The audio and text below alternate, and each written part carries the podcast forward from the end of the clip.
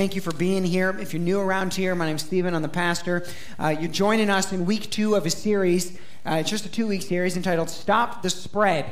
And the series is based on Acts chapter four, verse seventeen, where the powers that be get together, and the whole aim of them getting together is to stop the spread of the gospel. We kicked this off last week, and I walked through some of the tactics of team truth suppression. See, last week I laid out that there are very clearly two teams. There is truth-telling team and truth-suppressing team. Uh, team Jesus, team Satan, team righteousness, team evil. And team Jesus Uh, has been given a mission, and that is to bring the gospel, the gospel of truth, to the world.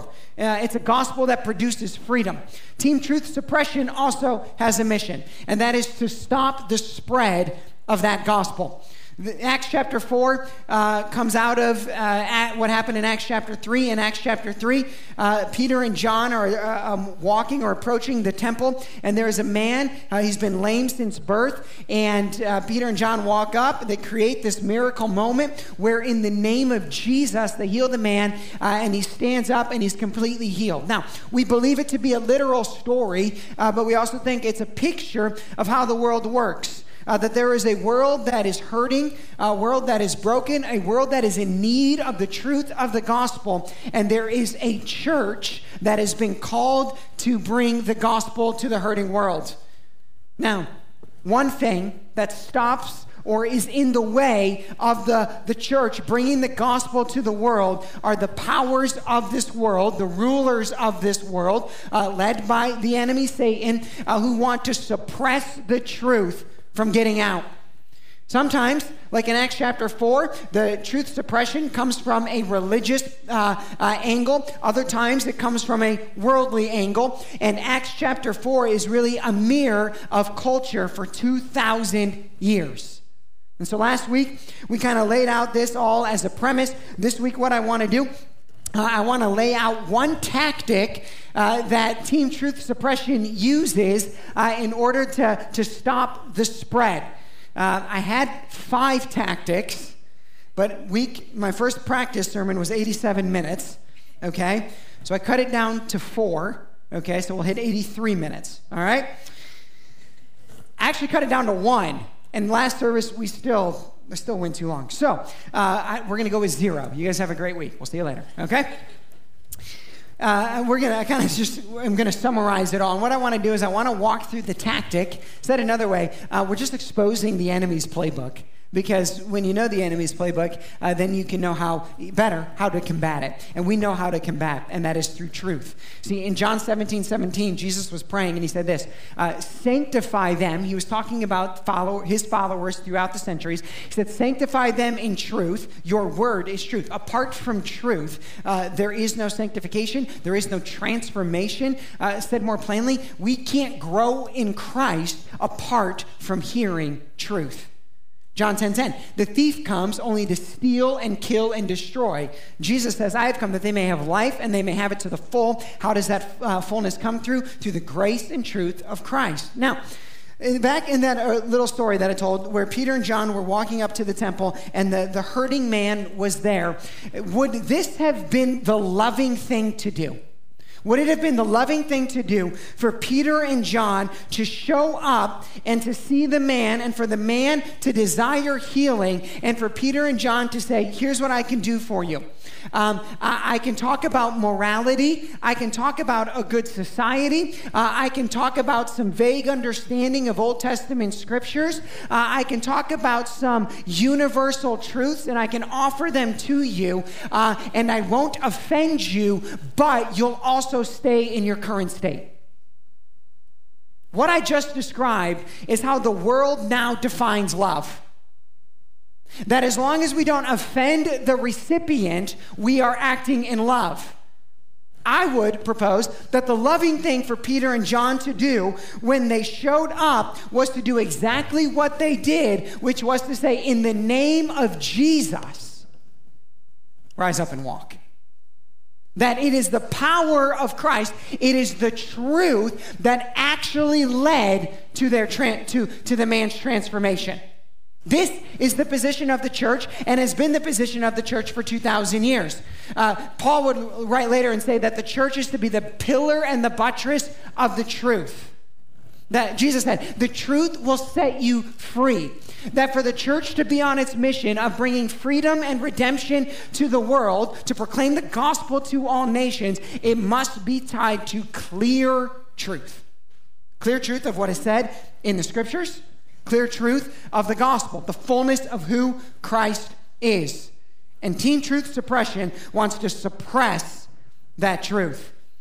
Now, in verse thirteen uh, of Acts chapter four, uh, I'll kind of walk through these verses, and then we're going to hop over to First Corinthians, and I'll show you a tactic of how Teen Truth Suppression works.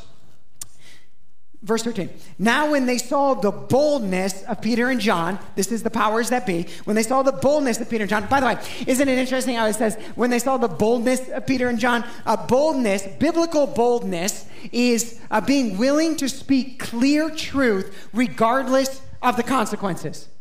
Biblical boldness is being willing to speak clear truth regardless of the consequences. I was having a conversation with uh, someone. She's in a, I think it's a doctorate program and uh, some advanced program and in, in, in a university setting. And in there, she's one of the only Christians. And she said, how, uh, how can I uh, speak up in my environment uh, when I know, uh, actually she said, how can I speak boldly in my environment um, but, but taking into consideration what the consequences might be? And we kind of kept talking through it. And she arrived, she's, you know, doctor student, she's a smart girl, right? She arrived at the conclusion. She said, ah, if there weren't consequences, I guess it really wouldn't be bold, would it? Right. And, and here it says this, when they saw the boldness of Peter and John, that's what fired them up. It was, it was their boldness about Christ, right? But notice it doesn't say this. When they saw the passivity, when they saw the silence, when they saw the ambiguity, when they saw the lack of interest of Peter and John. The world is not uh, looking in. Teen Truth Suppression is not looking in and saying, okay, who are the most passive, ambiguous, disinterested, silent Christians out there? Let's go mess with them. And like I said last week, now is not the time in our world for the church to be silent, ambiguous, disinterested, or passive. Now is the time to stand. That's what now is. And the, the world and Teen Truth Suppression, when they see the boldness of the church, will respond. And here's how they will respond. Now, when they saw the boldness of Peter and John and perceived that they were uneducated common men, they were astonished. Why? Because Teen Truth Suppression hates, hates to be upended or to be outdone by the commoner. The, the elite, the intellectual, the establishment hates to see the average one, to see the, uh, the, the, the everyday person outdo them. And so the, the, the, this is the religious establishment. The religious establishment says, well, you guys haven't followed our rules. You haven't been trained like we've been trained. You don't know what we know. And what's being set up here is an argument that says this, that worldly wisdom is greater than biblical wisdom. You are common, uneducated men. Why should we listen to you? In fact, that's exactly what they're going to say to the man who was healed later. They're going to get into a conversation with the man. And at some point in time, uh, because the man is challenging them, because the man is challenging them, what they're going to do is they're going to assassinate the man's character. Exactly what they're doing here. And this is what Teen Truth Suppression does. When they can't win, in fact, they turn to attacking the messenger. That's exactly what is going on, going to happen with Peter and John. It's exactly what happens to the man who is healed. It says, they recognized that they had been with Jesus, but seeing the man who was healed standing beside them, they had nothing to say in opposition. How incredible is that? Teen Truth Suppression is looking in, and they're seeing the reality of the situation.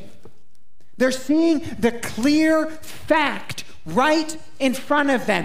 But instead of dealing with the reality of the situation, it says, well, they had nothing to say in opposition. Why? Because Teen Truth Suppression has nothing to say when fact and truth is brought up. They only then will shift tactics. Okay, attack the messenger. Okay, we'll see next. Punish them. uh, attack them for speaking truth. They have nothing to say when you actually take in the reality of what is going on. Can we see how evil this is? Can we see how evil this is? This is the evil nature of Team Truth Suppression.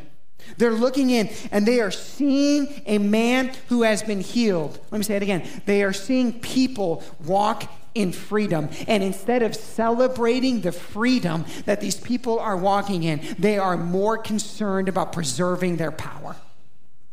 That's the nature of Team Truth Suppression.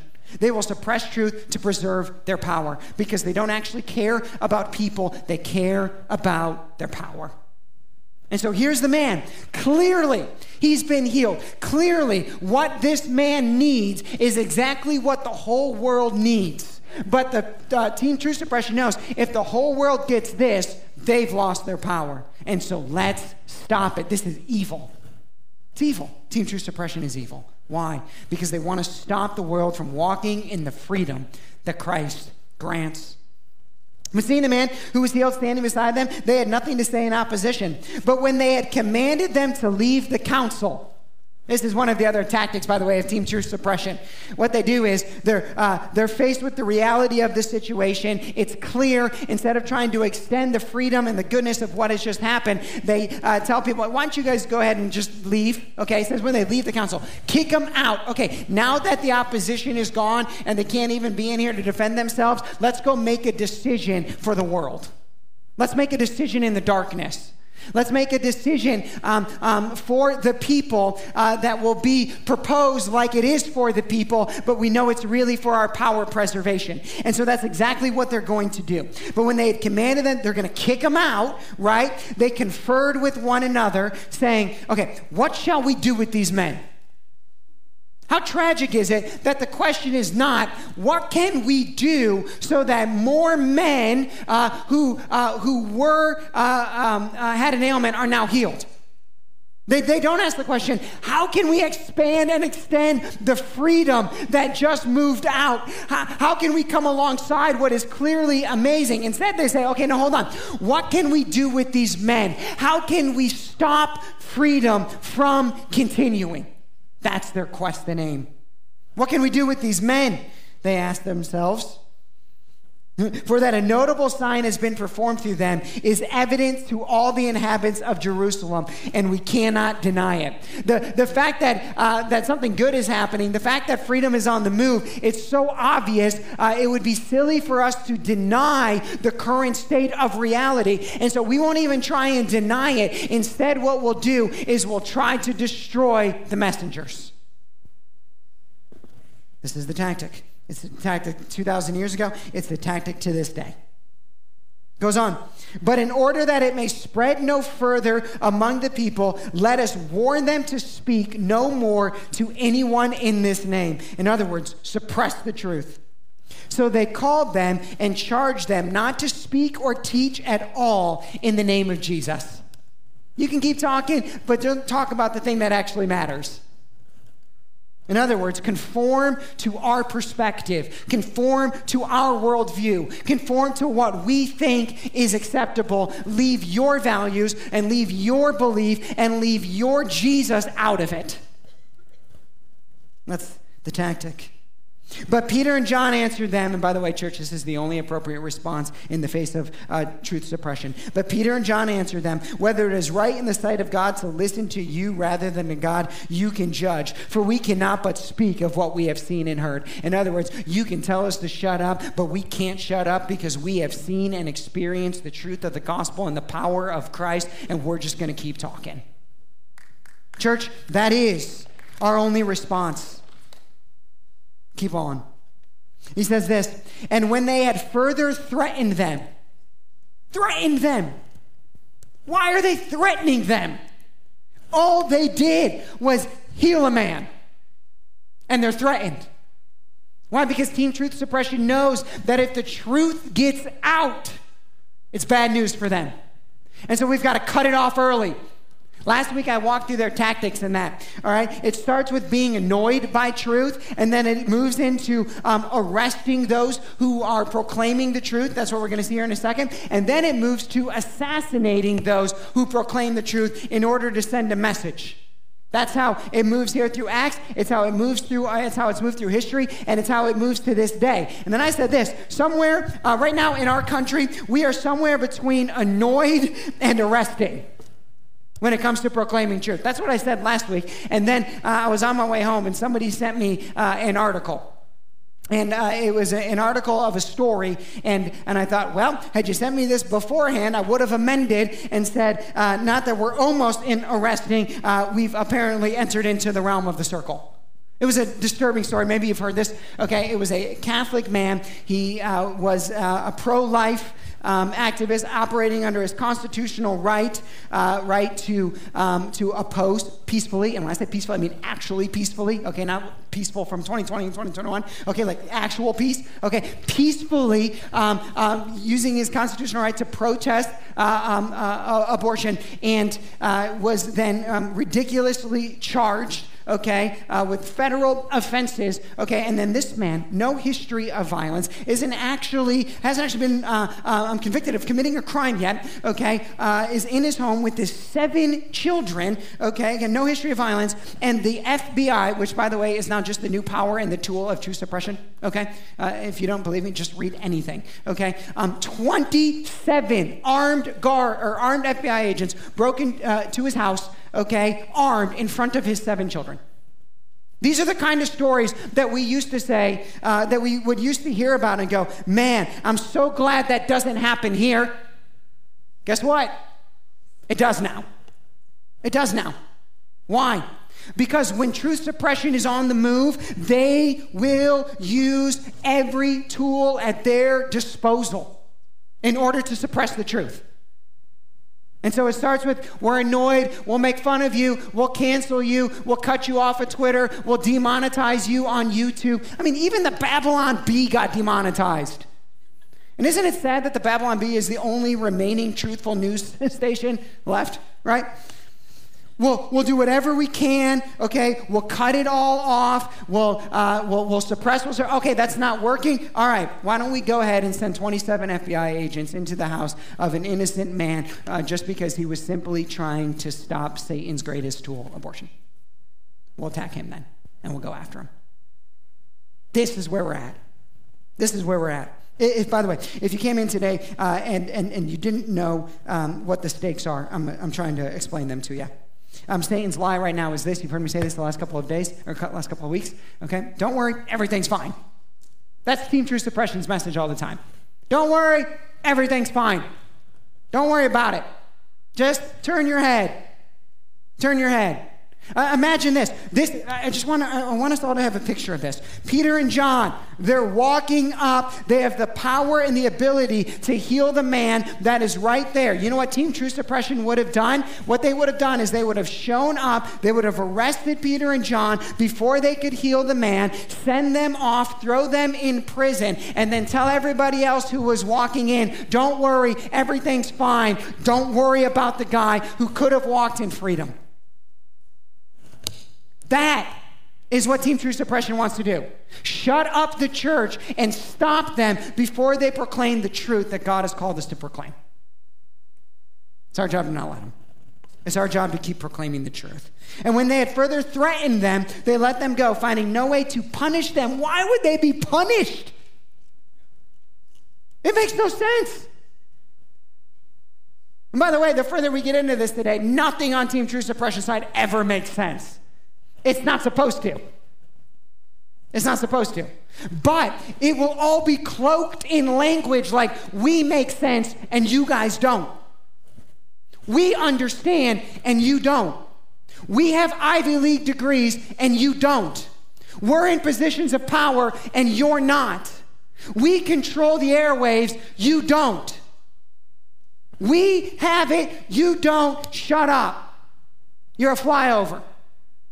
We'll use words and language to describe No, they will. To describe those who would want to proclaim the truth is that they found no way to punish them. But why did they find no way to punish them? Because of the people. That's why.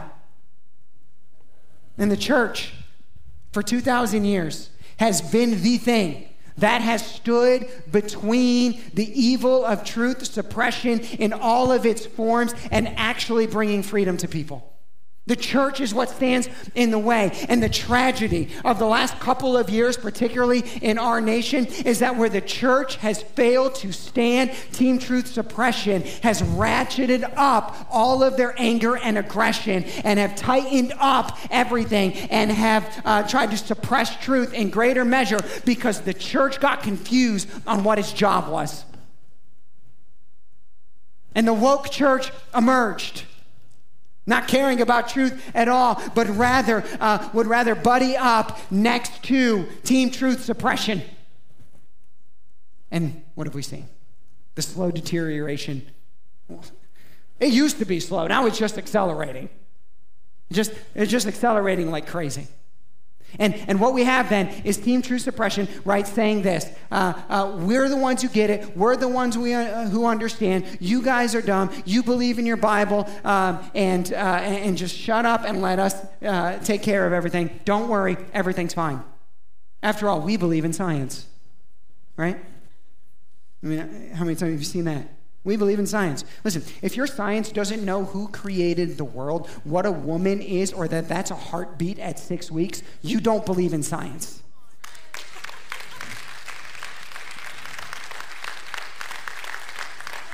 You believe in a very distorted view of reality told to you by a collective of darkened forces that have one aim in mind: suppress the truth to keep people enslaved. That's what you believe, okay? Because science knows that God created the universe. Science knows there are two genders, male and female. Science knows that's a baby in there. That's what science knows. But we don't want to deal with the facts, right? We'll attack the messengers. Goes on. For all were praising God for what had happened. For the man on whom this sign of healing was performed was more than forty years old. You know what I love about that part at the end? It's saying this. No one's out of touch. No one, no one is, is so far gone that the gospel can't go back and win them. This man had been sitting in it for forty years, and the power of Jesus comes in, breaks in, and changes everything. And friend, we can, and I will, rail and rant against Team Truth Suppression, but we can't ever forget that our gospel cancels their efforts.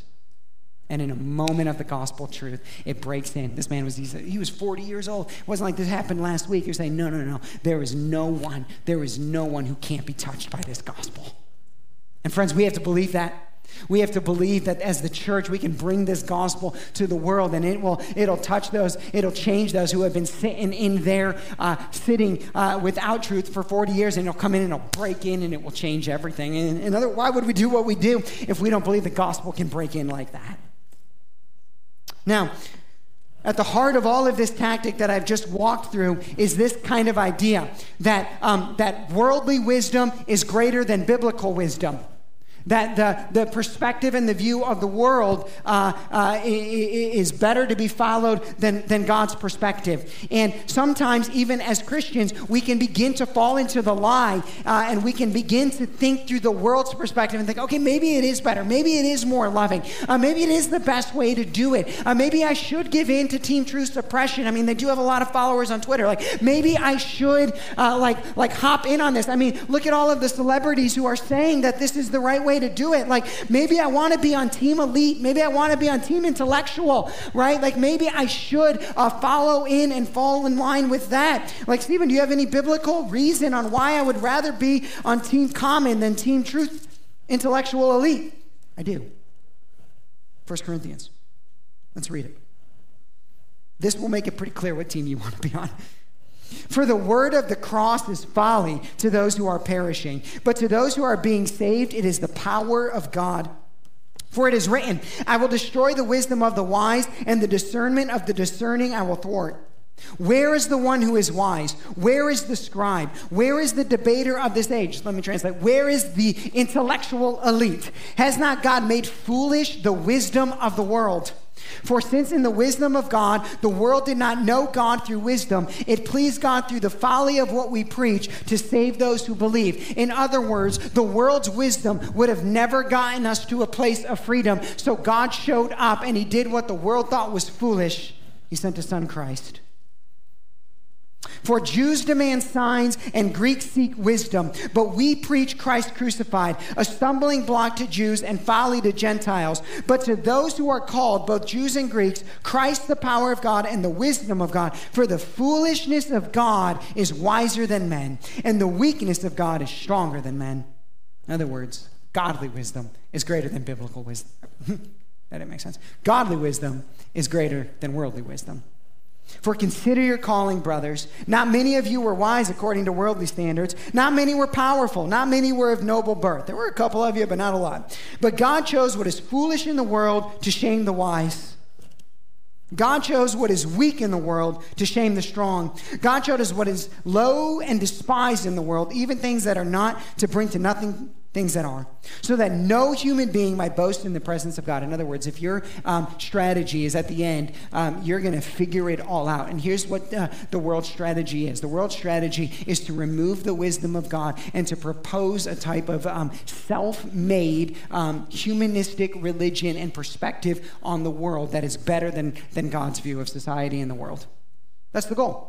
God has a, pl- a plan and a strategy, okay, and I'm going to walk you through that in, in a couple moments. God has a plan and a strategy on how all of this is supposed to work, and what the world wants to do is step in, and they want to remove all of God's strategy with their own thinking. And I'm going to walk you through some of that thinking here in a second. But because of him, you are in Christ Jesus, who became to us wisdom from God, righteousness and sanctification and redemption, so that as it is written, let the one who boasts, boast in the Lord. What's it saying here? Uh, that um, um, apart from Christ, none of us could walk in our salvation, okay? We couldn't create our own strategy to make things right with God. And then to further in that, apart from Christ, we can't make things right in this world, apart from Christ and his wisdom and his truth. But yet the world tries to do so. The world tries to create a world apart from Christ, okay, that they think will solve the problems of our day. And what does it do? It creates destruction and havoc. In fact, even as we study historically, uh, the, the nations that most abandon God are the ones who walk in the greatest levels of fear, tyranny, death, and destruction. If you don't believe me, look at Nazi Germany, look at socialist Russia, and look at communist China.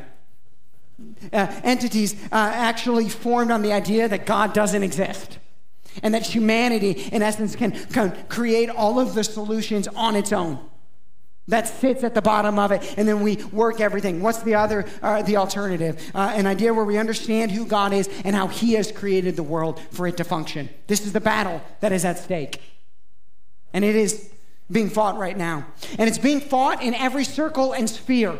And the Christian uh, uh, brings the gospel to each and every one of those spheres and to every part of our understanding.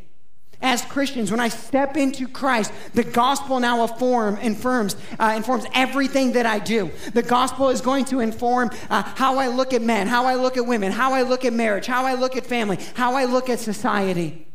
The gospel is going to break in, it's going to change the way I look at it, and then it's going to inform how I act after that. And what the world wants to do is it wants to send its message and have us think that its message is correct. So here's what I'm going to do.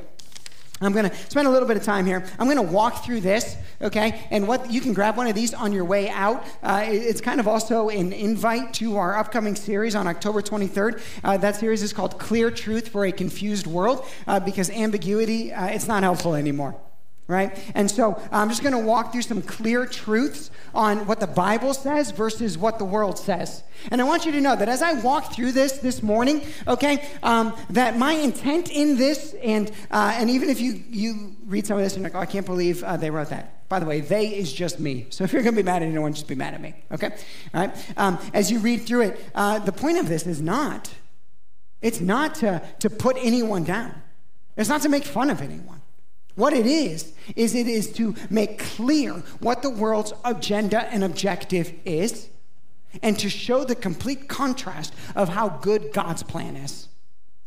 And what the enemy wants us to believe is that we can somehow merge them both together. You can't. You can't. That's a lie. And so what we're going to do is we're just going to walk through them nice and clear. Then you can take one out, and you know who needs to come and join us at this upcoming series. Uh, and so you can grab one of these and get this, and they're going to go, whoa, I can't believe they wrote that down. We did. Here it is for you.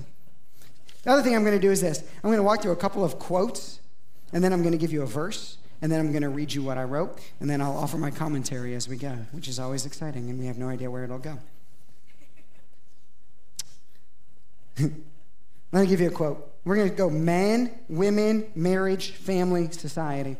These are the five weeks of the upcoming series. And by the way, um, I, I know that in this I'm not going to address singleness, and I just want to say this. I didn't get married until thirty, so like I, I understand being a part of the church and being a single person, and it can be hard sometimes. Uh, and the last thing we would ever want to do here is create like two tiers of citizenship, right, in our church, single, married, all of that kind of stuff. Uh, and, and so even as I walk through this, I, I just want you to know, like, what we're doing here is we're trying to go back to Genesis one and two and see what did God have in mind, okay, but also understanding uh, that... Um, I, I don't want to say we live in a fallen world, because I'm not saying that singleness is a result of fallen, uh, the fallen world. Uh, just understanding um, that, let me say it this way, Jesus was single, okay? Maybe Paul was, who knows, people debate, right? Um, and, and and in that, I, I just want to make sure that all the single people out there, okay, that, we, that, that, that you don't feel alienated through this conversation, okay? So I want to take a second and set that up before I go into here. Okay, let's talk about men first. Uh, Katie Lang, okay, um, uh, call this person like a pop culture icon. Uh, here is her statement on masculinity.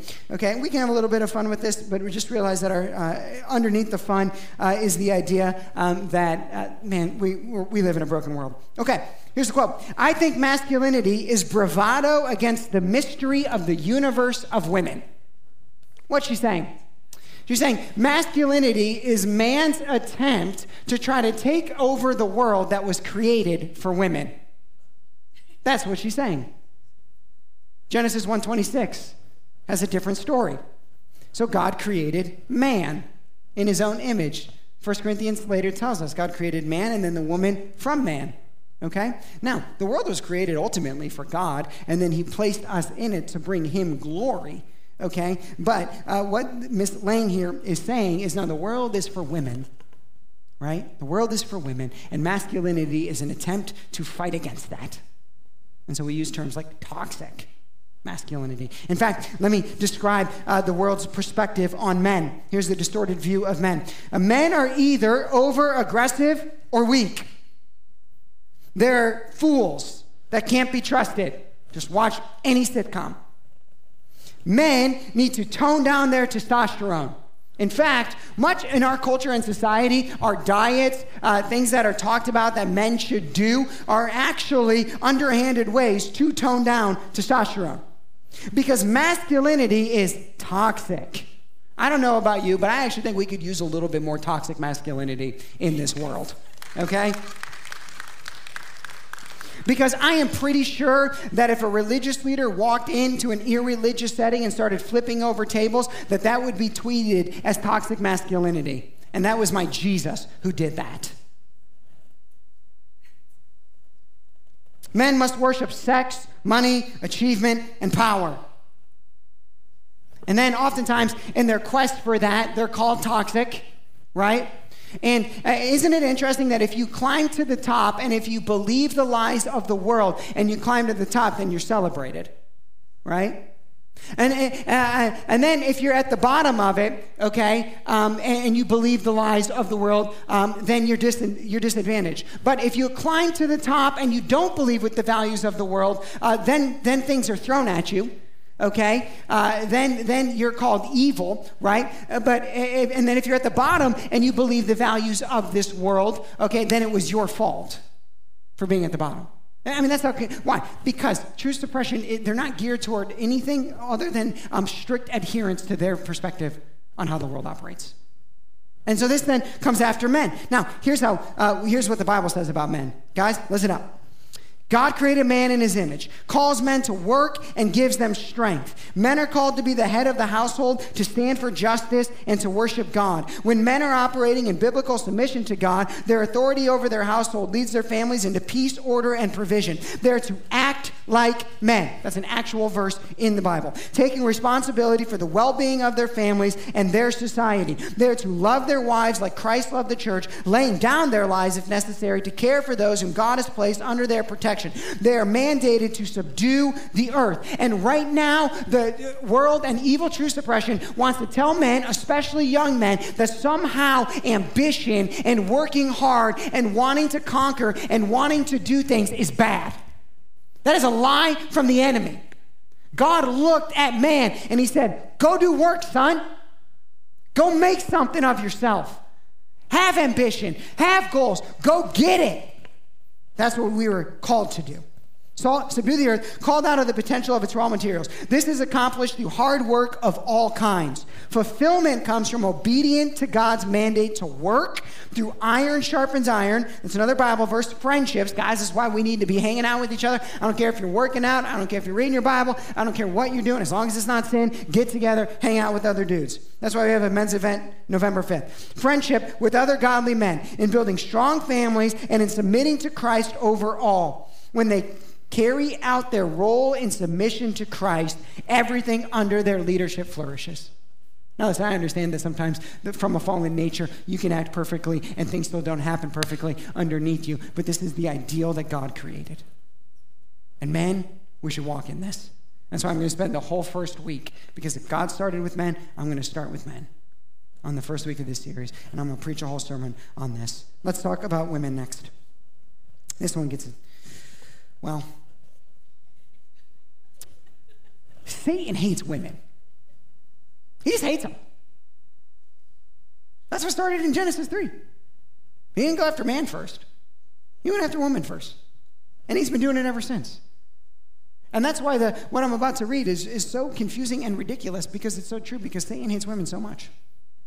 And guys, guys, Adam was placed between, supposedly, supposed to be, between the serpent and Eve, and, and didn't step up. And so when we look out at the world right now and say, oh man, why is it so crazy and why is it attacking women so much? Guys, we have to take responsibility for that. That's on us, which means it's also on us to step up and to fix it. Here's a statement, okay? Because we're gonna, if we're gonna attack women, okay? Let me just say it this way. There's no documentary called What is a Man?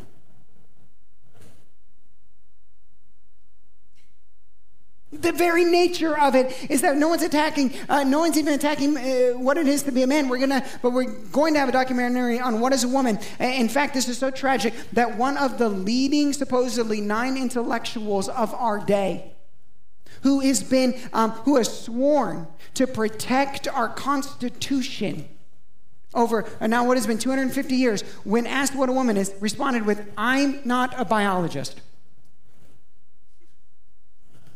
No, but you are older than four and should know the answer to this question. You say, oh, yeah, why is this so funny? Why is this so important? Because if you don't know the truth about that, I get very concerned what other truths you don't know. What other places you would be willing to take society if we can't agree on what is most basic. Genesis one twenty-seven has a just very brief objection to the statement, I'm not a biologist. God created them male and female. Okay, I've heard enough. God tells me what is true. There's male and there's female. And we all know the differences. World's distortion of women. This is how much Satan hates women, okay? And if you read this and you get mad at me for reading truth, okay, you need to evaluate your own heart, and instead you need to be bad on Satan, mad at Satan, who distorted everything. Women are very confused. They are great. Actually, they are the best, unless they don't want to be a woman. In that case, that's fine. But if they do want to be a woman, they are definitely better than men, unless that man that they are better than wants to be a woman. If he does, he will make the best woman, maybe even woman of the year. They must have complete control over their bodies unless mandated to get a vaccine. Then that's okay, without any consequences. They must be fiercely independent, and they must have access to their most powerful ally, abortion. They must be feminist, but they must not believe that there is a difference between a man and a woman. Unless they want to be a man, in that case, that's fine, and they make the best man. Okay?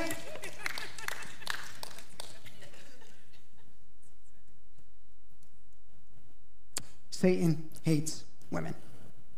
And that's why I can read that and everyone can go, yep, that about sums it up. Let me give you an alternative picture. God created women beautifully in his image. Women are called to use their gifts and talents to honor God and serve others, tend their homes, love their husbands, and have children. In singleness, they serve God and those around them by their creativity, nurturing spirit, and relational nature. In marriage, they submit to their husbands like the church submits to Christ, allowing themselves to be led and provided for by him. Their gifts and talents are used to create beauty and provision both within the home and outside its walls. As mothers, they teach their children to follow God and demonstrate the beauty of Christ's sacrificial love. And amen. And that's a God who loves women. And we have a world and an enemy who wants to distort it so much to make us think that the first answer is somehow better. That's the path to freedom. No, it isn't. It's a lie. Let's talk about marriage. Shannon Keating, okay, she's the chief editor for BuzzFeed, okay, which is just a popular internet site. I was going to use a Miley Cyrus quote for this one. Actually, I was going to use a Miley Cyrus quote for all of them, because um, there were plenty. Here's what Miz Keating has to say. If there's ever been a time to really, truly reckon with the harm wrought by organizing our society around the married couple and the private household, it is now. What is she saying? She's saying, now is the time that we have to look in and go, oh man, they've uh, tricked us into this lie of organizing society around a married couple in a household, and we need to disrupt this before it settles in even more. Now is the time to evaluate why that is ruining everything, and that plan is horrible. Here's the problem. Whose plan was that? God's. It was God's plan. Therefore, a man shall leave his father and mother and hold fast to his wife, and they shall become one flesh. Let me say this, we cannot disconnect the ruling in June of two thousand fifteen to legalize same-sex marriage with the intense, accelerated uh, woke decay that we have seen over the last seven years. You can attempt to disconnect those two things in your head, and you would be wrong. When a nation... When a nation sets aside, and we're the sixteenth country out of all of them to do this, when a nation looks and says, hey, God, your first fundamental thing that you established, the first covenant that you established, the first thing that you created, we're just going to set it aside as a whole country and not expect for that to accelerate other godlessness. And we have seen it. We have seen it. Oh, but the loving thing would be, remember, you have to remember the picture. We still want to play. No, the loving thing, Stephen, would be for Peter and John to come up to the lame man and to walk away. Let him stay. Let him stay in his condition. I just don't believe that's the loving thing to do. I think it's much better to look at that man and say, rise up and walk. And church, that's our job. Okay, I've read this on marriage before. I'll read it again. Marriage is a self-fulfilling partnership that lasts as long as it benefits me. My spouse is near perfect. My feelings last, and the benefits outweigh the negatives. It is also a competition to see who can get the most benefit out of the arrangement, and it is built on the shaky ground of continued great performance as well as financial, social, and mental health benefits. It is easily dissolved when the benefits run out or I find someone better. World's view of marriage. Let me give you God's view. Marriage is a mutually sanctifying relationship that lasts uh, for life regardless of feelings, my spouse's performance, and the gap between the benefits and the negatives. The aim is not how I can be served, but how I can best serve my spouse. It is established by God. It is mutually submissive. It has clear gender roles, and it is built on the solid foundation of Christ's perfection, not my own or my spouse's. A biblical marriage reflects God's nature well and provides a safe, solid foundation for children to be raised as disciples of Christ. So have as many as you can. Amen. Lindsay's pregnant. I'm kidding. I only get to use that one once. All right, I'm done. We just had a baby like three months ago, if you were wondering why that's funny. Okay. Satan hates marriage. He hates women. He hates marriage. He's coming after it. Somebody sent me an article this week of a polygamous movement in New York trying to get it legalized. That's the next round. And people always say, oh no, this won't lead to that. This always leads to that. Read history. This always leads to that. Why? Because immorality knows no bounds. There's no limit to the sinful nature. It will get increasingly sinful. Next one. Miss Keating goes on. Parents, um, I'm talking about family now. Parents aren't safeguards and moral arbiters. They are the reason their kids are so messed up in the first place. Contrast that with Ephesians six. Children, obey your parents in the Lord, for this is right. Honor your father and mother. This is the first commandment with a promise. Do you see the very two different perspectives? Do you see them? Last week, um, I talked about um, a particular governor of New York, no, not New York, California, uh, right, and his billboards across the country distorting scripture uh, in order to promote abortion. And uh, this week, we can talk about his next attempt to destroy the family in law that they're attempting to get passed in California, right, to strip parents of their rights. And I can say this right now, Christians, you and I have been given our children by God. And where the state wants to influence them and their conscience to think of sin or wants to strip us of our rightful authority of them, over them, we have a moral obligation to stand up and say no. A hundred percent. God gave me those children, not you, and certainly not the state. Oh, but this won't lead to that. Yes, it will. Yes, it will. Let's talk about family. The nuclear family, this is the world's distortion of family. The nuclear family is an outdated system of control and abuse. It is an opportunity for men to dominate women and children, and it creates an environment for women to be miserable and kids to be brainwashed. That's what the world has taught us about family. And here are the acceptable family structures in the world's perspective. Wife, husband. Wife, kids, husband. Wife, kids, pets, husband. Kids, wife, husband. Mom, kids. Kids, mom. Mom, mom, kids. Dad, dad, kids. The only time the man gets to be at the head of the structure is if there's two of them. That's what the world has taught us. It hates family. Here's the Bible's view. Family is God's plan for joy, child raising, and our sanctification. The family home is the environment where men, women, and children become the best version of themselves, and children are prepared for a life of discipleship under Christ. God, husband, wife, kids, dozens of them.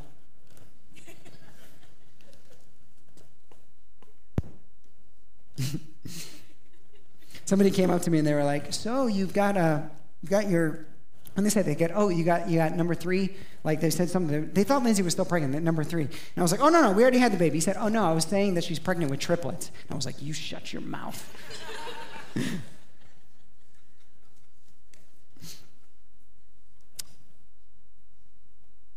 Last one.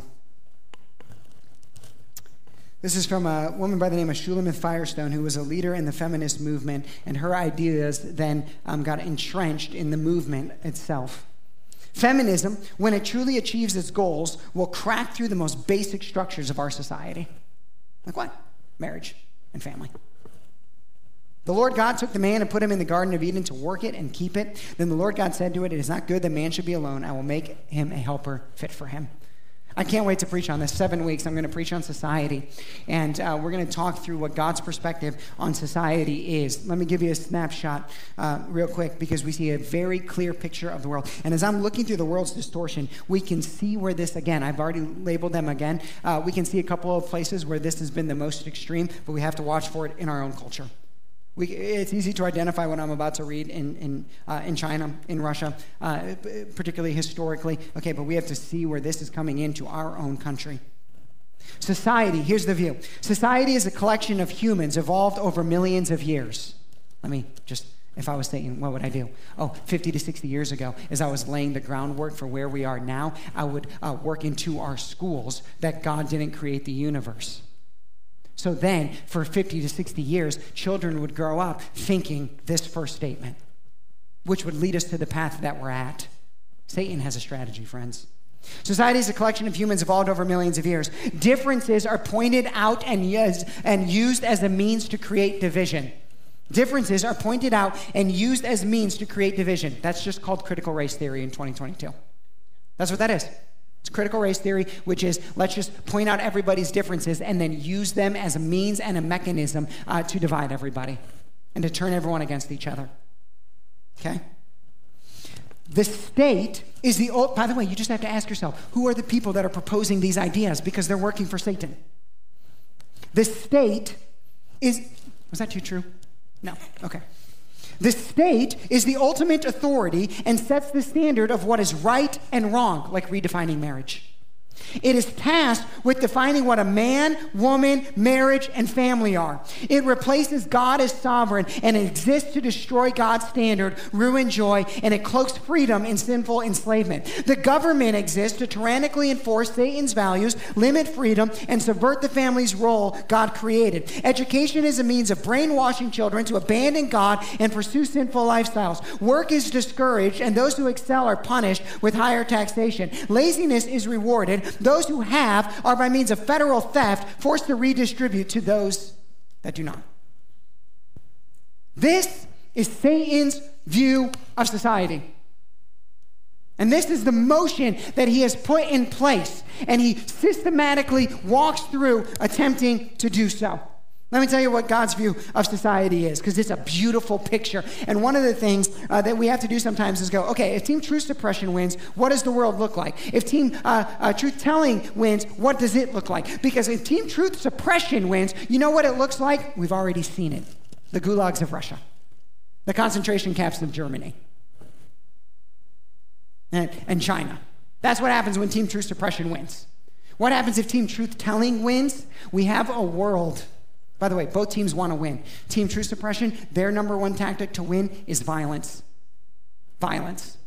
That's why godless societies always end in violence. You know what Team Truth Telling, you know what our number one tactic is to win? Truth and love. That's our tactic. We want to love you so much, right? If Team Truth Telling wins, what happens? The lame man gets healed. That's what happens. That's a beautiful picture. Here's God's plan for society. Society is a collection of humans made in the image of God. Men and women marry, have and train children, and experience the joy of family. These families become the building blocks of society. They freely engage in commerce. They build wealth in order to provide to, uh, for their needs, they, to build God's kingdom, and to serve the poor. Governments exist to maintain God's law and to punish evil behavior. Education is a means of teaching God's good law and instilling godly values. Work is honored, and those who excel are rewarded. Those who have voluntarily serve those who do not, modeling Christ's generosity and self-sacrificing love. That's the world I want to live in. A world that where the gospel breaks into the human heart, where you follow out God's plan of man, women, marriage, family, and society. And I know that right now it is not the world that we live in, but the entire point of this series and doing what we're doing uh, is reminding ourselves as the church that we have a biblical mandate to bring the gospel and to bring truth to a world and to bring the gospel in light in such a way that it would begin to reflect this, as opposed to the distortion that I mentioned. So you can look at this from, from small to big. I don't care how you look at it. Right now we could look out and we say, okay, the world is distorted by Satan's perspective. Let's bring it in, let's bring it in. Where does it start? It starts with men and women and marriage and family. And so it starts with us looking in. Is the gospel breaking into my heart? Is the gospel breaking into my marriage? Is the gospel breaking into my family? Is the gospel breaking into my small segment of society, my business, my church, uh, my whatever? Okay, now will that break through even more? And sometimes it's easier to see the big problems in society, right? But then we got to bring it all the way back down to us as individuals, submitting to the gospel again, letting the gospel break in through each and every one of us, letting the gospel impact our marriage and our family. And that's why we're walking through this series. And I can tell you, I think the world needs it. And I think you know people that need it. And I think it's up to us to let them know they're out there and you want to hear clear truth, come and join us. You know, the, the biggest distortion of the world, by the way, is what? That God doesn't exist or that we can become God ourselves. And First Corinthians, its main point, is not just talking about all the fragments of it, but talking about the primary point. The world will say God doesn't exist or that we can become God ourselves, but we know that God became man in order to rescue us.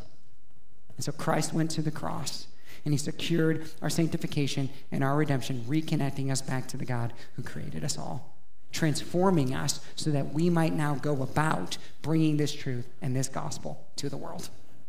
This is our church. This is our mission. And I can say this, it is not the time right now to be quiet. It is a time for us to walk in this.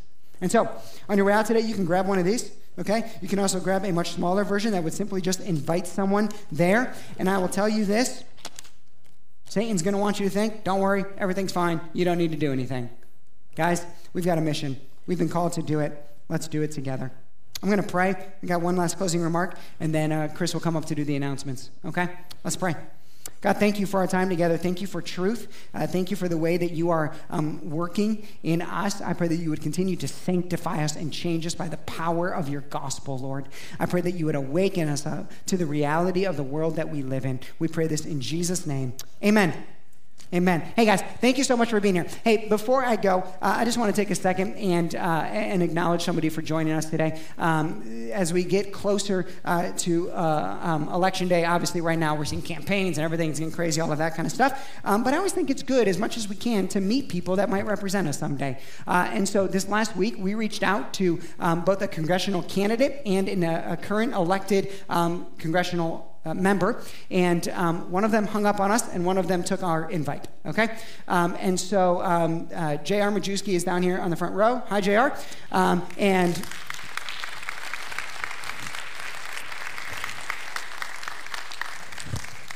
obviously he was the one who accepted, okay? Um, and uh, and uh, if you, if you want to meet somebody who might represent you someday, he will be down here. He'd love to talk to you, okay? Thanks for being here. Appreciate it. I know you're a very busy man right now, okay? Um, not too busy for church. That's a good answer, man. I like you. Um, hey, can we pray for you? Yeah, okay. Will you guys pray with me? Uh, Father, uh, we pray for a man who has put his life on hold in order to pursue serving us. And that is something that should be honored. And so we ask that you would protect he and his wife, that you would fill his heart and his mind with your truth. And Father, if he were to win and to serve, we pray that he would do so in a way that reflects the truths that we have talked about this morning. In Jesus' name we pray. Amen. Thank you so much for joining us today. If you'd like to take a next step with Redemption Church, visit us online at experienceredemption.com slash connectcard. You can also give online to support the work of Redemption Church. To explore your giving options, visit experienceredemption.com slash give online. We hope that the message you heard today encouraged you. See you again soon.